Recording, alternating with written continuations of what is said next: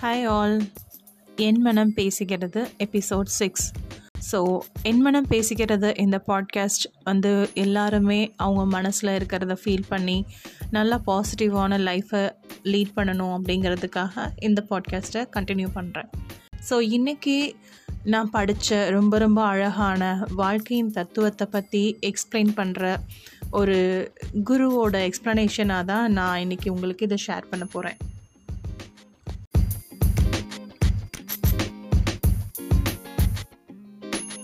ஒரு நாள் குரு கிட்ட போகிற சிஷ்யன் வந்து அவர்கிட்ட சொல்கிறாரு எனக்கு லைஃப் ரொம்ப ரொம்ப போரிங்காக இருக்குது எனக்கு வாழவே பிடிக்கல.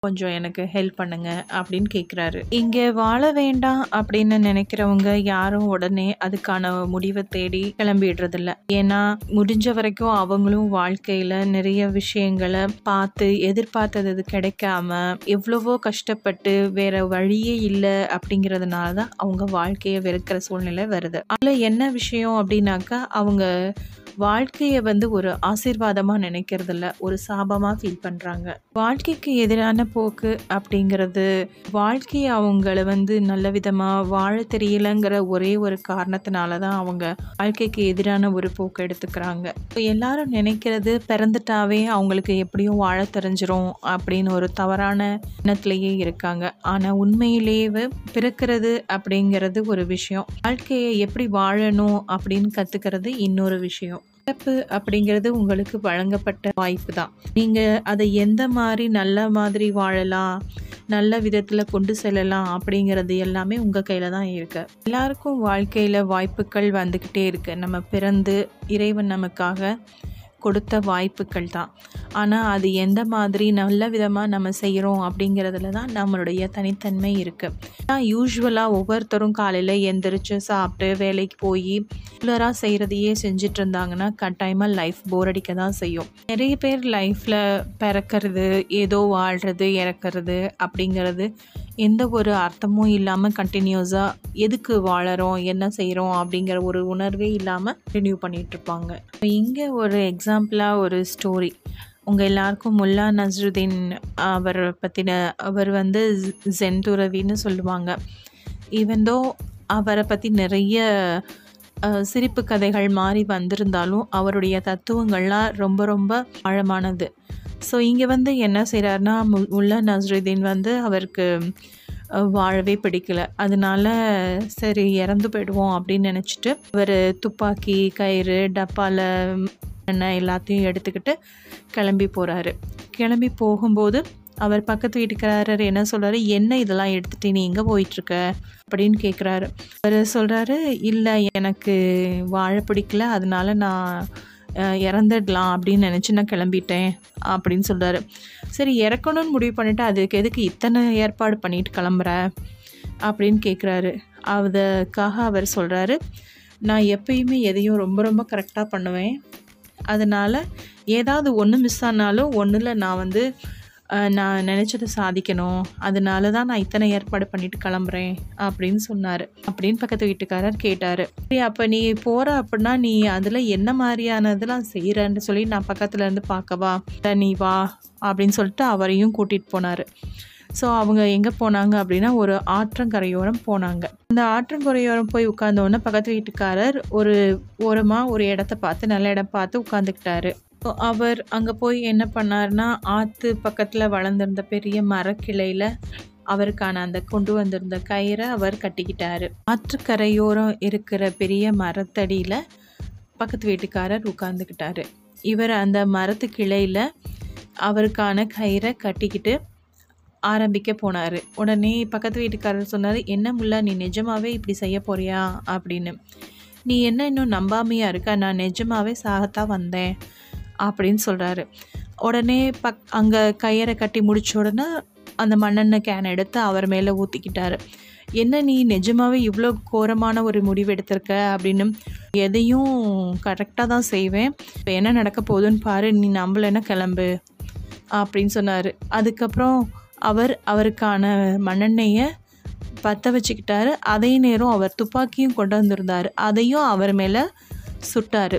இதில் என்ன ஆயிடுச்சுன்னா கரெக்டாக எல்லாமே தப்பாக முடிஞ்சுது. அவர் சுட்டது நேராக அந்த கயிறை போய் பட்டுருச்சு. அதனால கயிறு கட்டாயிருச்சு அவர் எரிய ஆரம்பிக்கிறாரு அப்படின்னு நினச்சாக்கா இது அவர் கயிறு கட்டானதுனால நேராக அவர் எரிஞ்சுக்கிட்டே தண்ணிக்குள்ளே விழுந்துட்டார். ஸோ எல்லாமே ஃபெயிலியர் ஆயிடுச்சு. ஸோ இதெல்லாம் பார்த்துக்கிட்டு இருந்த பக்கத்து வீட்டுக்காரர் சொன்னார் இது ரொம்ப ஆச்சரியமாக இருக்குது நீங்கள் எல்லாமே ரொம்ப ரொம்ப கரெக்டாக பண்ணீங்க. கயிறு கட்டா கயிறு கட்டினீங்க எல்லாமே பண்ணீங்க. ஆனால் நீங்கள் உங்களுக்கு ஒன்றுமே நடக்கலை அப்படின்னு சொன்னார். உடனே நசருதீன் சொன்னார் இப்போ தான் நான் நினைக்கிறேன் கடவுள் நான் எப்படியாவது வாழணும்னு நினைக்கிறாரு. நான் இருக்கிறத கடவுள் விரும்பலை அப்படின்னு சொல்லி சொன்னார். எவ்ரிடே அதாவது தினம் தினம் நம்ம ஒரே விஷயத்த ரெட்டுயினாக பண்ணும்போது கட்டாயமாக நமக்கு போர் அடிக்க தான் செய்யும் இதில் நம்ம லைஃப்பை எப்படி கொண்டு செல்கிறோம் அப்படிங்கிறது தான் ரொம்ப ரொம்ப முக்கியம். முதல் விதி இதில் வந்து நம்ம உருவாக்கணும்.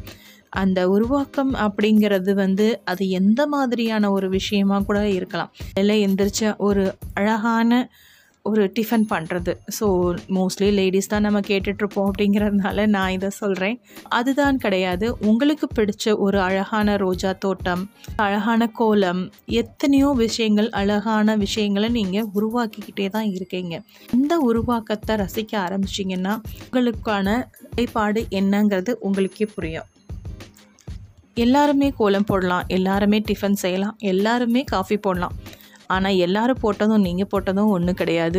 உங்களுக்கானது உங்களுக்கானது மட்டுமே ஒரு ரொம்ப ரொம்ப ஸ்பெஷலான யூனிக்கான விஷயம்தான். அந்த ஒரு ஸ்பெஷலான திங்ஸோட தான் நம்ம செய்ய போகிறோம் எல்லா இடத்துலையும் கோலங்கள் இருக்கலாம். ஆனால் அந்த கோலம் நீங்கள் போட்ட அழகான கோலமாக இருக்காது.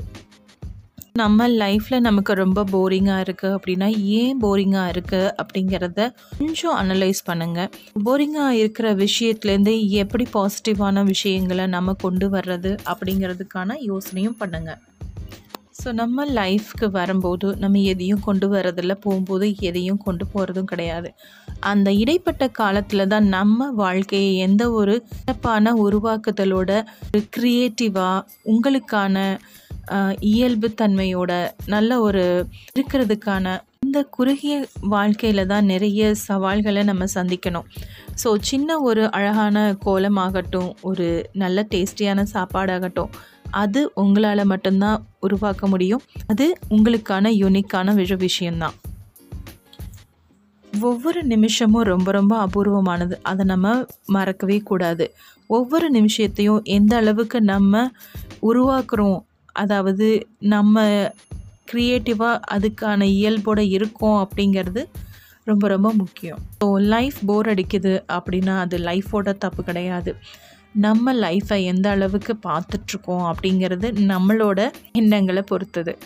ஸோ உங்களுக்கு இந்த கதையும் இந்த நான் சொன்ன வரிகளும் உங்களுக்கு பிடிச்சிருக்கும் அப்படின்னு நினைக்கிறேன். ஸோ லைஃப்பில் நல்ல ஒரு பாசிட்டிவாக க்ரியேட்டிவாக உங்களுக்கான யூனிக்னஸை எப்பையும் கொண்டு வாங்க.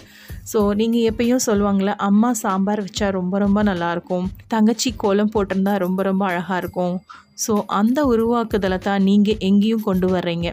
அப்படி கொண்டு வரும்போது உங்களுக்கான உருவாக்குதல் உங்களுக்கான வாழ்தல் அங்கே அழகான பூவாக மலர்ந்திருக்கும். உங்களுக்கு இந்த எபிசோட் பிடிச்சிருக்கோம் அப்படின்னு நினைக்கிறேன். உங்களுக்கு ஏதாவது சொல்லணும்? கமெண்ட் சொல்லணும் இப்படி செய்யலாம் அப்படி செய்யலாம் அப்படின்னு சொல்லணும்னு தோணுச்சுன்னா கீழே கொடுத்துருக்கிற டிஸ் டிஸ்கிரிப்ஷன் பாக்ஸில் இருக்க மெயிலில் உங்களுக்கான உங்கள் மனத்தை சொல்லலாம். மீண்டும் அடுத்த எபிசோடில்